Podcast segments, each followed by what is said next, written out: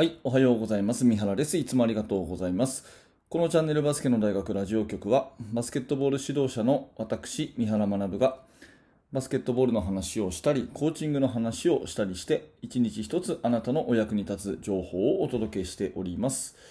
えーいつも聞いていただいてありがとうございます。今日は9月の11日、週末の土曜日ですね。皆様、素敵な一日をぜひお過ごしください。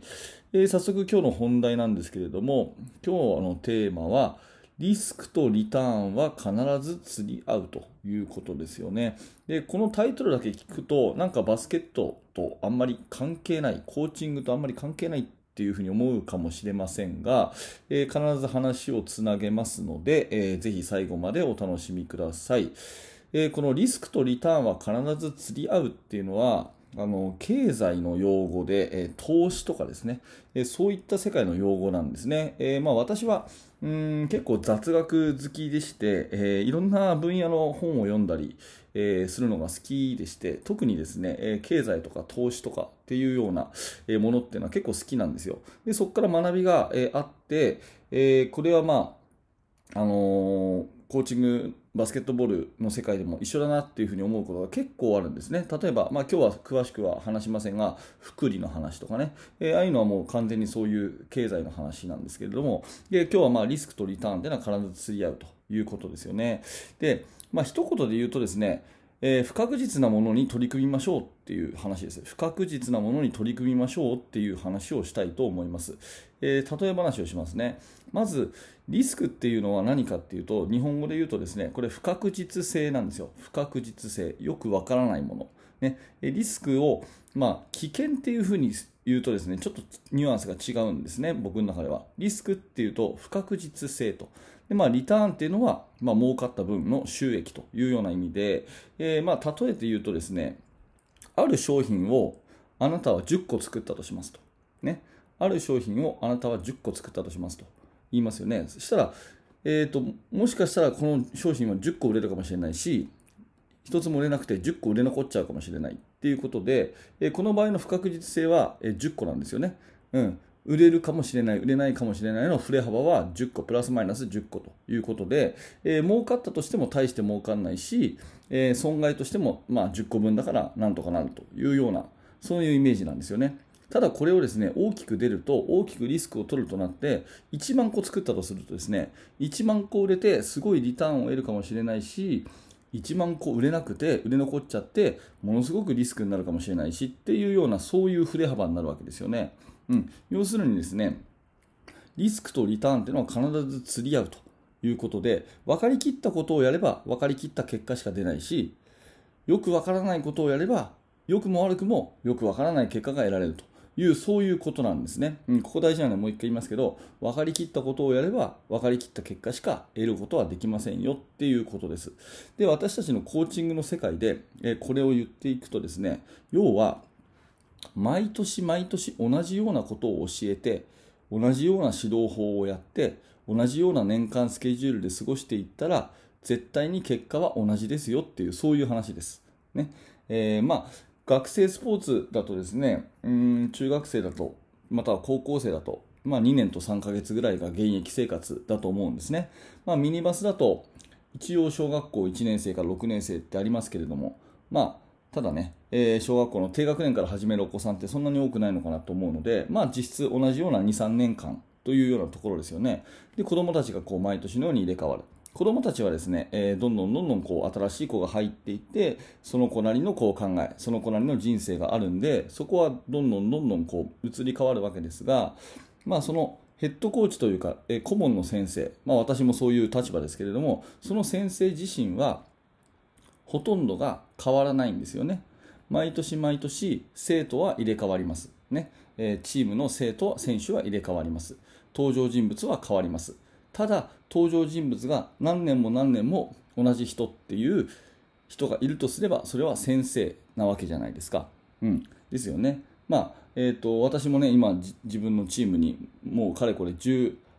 えー何年ですか、16年ぐらい、えー私も自分の学校におりますので、まあ、そういう意味ではずっと登場人物が変わらないのは先生ということになるわけですね、えー、しかも先生はいろんなことを指導し導いてですねこういう方向性でやろうよっていうような決定権を、まあ、ある意味持ってるわけですから、うん。まあ、そのチームがねどういうふうなリスクを取るかどうかっていうのは全部先生次第ということになるわけですね。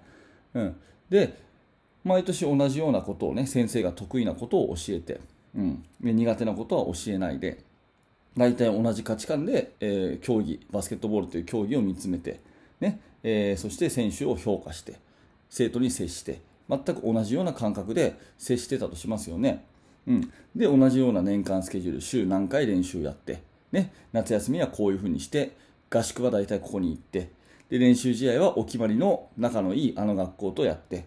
で大会がいつ頃あってっていうのが、まあ、大体人ってこう同じになるじゃないですか。でこれってリスク取ってないんですよね。不確実性が全くないと。要するに確実未来がこう予測できるわけですよ、うん、大体こういうような練習すると3ヶ月後にはこうなるな、ね。うん、それから、えーと、こういうような教え方すると生徒ってこういう反応するよなとか、えー、それから合宿をね、えー、高校でやるとすごい効果があるんだよな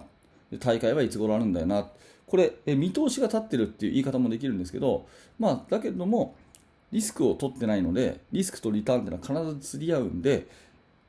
大体結果も同じようになるっていうことはもう当たり前じゃないですか。インプットが一緒ですからアウトプットも一緒ですよね。っていうことなんですよね。だけどこれにあんまりこう私たちは気づかないっていうところがあってやってることは一緒ででも結果は変えたいみたいな気持ちってどうしてもあるんですよね。うんまあ、多分商売で言うとですね、え時間もかけたくない、ね、お金もかけたくない。だけども、えー、結果だけは変えたいみたいなそういう話だと思うんですけど、やっぱりいい成果、いいリターンを得るんだったら、お金のリスクを取るか、ね、それから時間のリスクを取るか、そのどっちかしかないと思うんですよ。お金をあんだけかけましたと。だけど売れるかどうか分かりませんっていうふうにするか、時間もこんなにかけました。だけどうまくいくか分かりませんっていうふうにするかしないと、得られるリターンっていうのは絶対にね、不確実性に対して比例するわけですからリスクとリターンは釣り合うわけですから何らかリスクを取らないとリターンというのは得られないわけですよね。それを私たちの教育コーチングっていうチーム作りっていうことに関しても一緒で全く同じことをして全く同じ時間をかけて全く同じお金のかけ方をして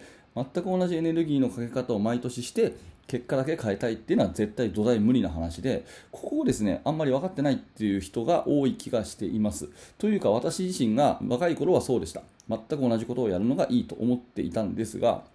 やっぱりそれ違うなと思っていてどっかしらで新しいチャレンジとかですね、えー、新しい試みそういったものをやってリスクをやっぱり取っていくと。ある程度のリスクを取っていく、なんかギャンブルしろとかですね、めちゃくちゃやれとか、そういうことじゃないんですけど、うん、まあ、バスケットのプレーでもそうですよね、やっぱりあのミスしないように、ミスしないように、ミスしないようにってするプレーっていうのは、全くチャンスも作らないじゃないですか。ね、これ大事なんでもう一回言いますけど、ミスしないように、ミスしないようにってやるだけだったら、全くチャンスも生まれないじゃないですか。攻めないわけですから、シュートチャンスもないみたいなもので、私たちのそのコーチング、生徒への、えー指導法とか年間のスケジュールとかですねそれから予算の取り方とか、まあ、何でもいいと思うんですけども何らかこうリスクを取っていかないとリターンは得られないっていうこのね、えー、まあ大きく言うと宇宙の法則みたいなもんですよ。ね。えー、これをですね改めて頭に入れながら新しい勉強をして新しいチャレンジをして、ね、新しいリスクを取っていくと。でどのぐらいのリスクだったら取れるのかなと。このくらいだったら、ねえー、まあ、崩れても大丈夫だなみたいなそういう、まあ予測立てることにも必要なんですけれども、まあ、とにかくリスクを取らないことにはリターン新しい良い結果っていうのは得られないというふうに思うんですね、まあ、私はうんこんなふうにいつも思っていて新しいチャレンジとか新しい活動とかっていうのを大事にしてますし、えー、自分のチームもね、うんあのまあ、このラジオを聴いていただいている方はご理解いただいていると思いますが私のモットーとしては、えー、全員主役、ね、生徒が主役ということでボトムアップ式のチーム作り私がね全部1から10まで教えるんじゃなくて、え、生徒たちの主体性を伸ばすということに一番重きを置いてるんでやっぱりそれはリスクの振れ幅大きいんですよ。こんなところ生徒に任せて大丈夫かなとかね、えー、結構あるんですけども、でもそれがやっぱりリターンにつながる、でね、得るものが大きいということを新年にやっているというお話でございました。えー、ちょっとね、えー、今日はあの回り道をしたっていうか、直接的なバスケットの話じゃなかったんで、人によって捉え方がえー、意見が分かれるところかもしれませんが、そんなところもですね、もし感想なんかもコメント欄に書いていただければ嬉しく思います。えー、今日のテーマは、リスクとリターンは必ず必ず釣り合うというお話でございました。えー、バスケの大学研究室では、えー、最新のチーム作りについて、えー、のお話を毎ほぼ毎日2000文字ぐらいの記事にして投稿しております。もし興味のある方は説明欄から覗いてみてください。はい、本日もありがとうございました。三原学でした。それではまた。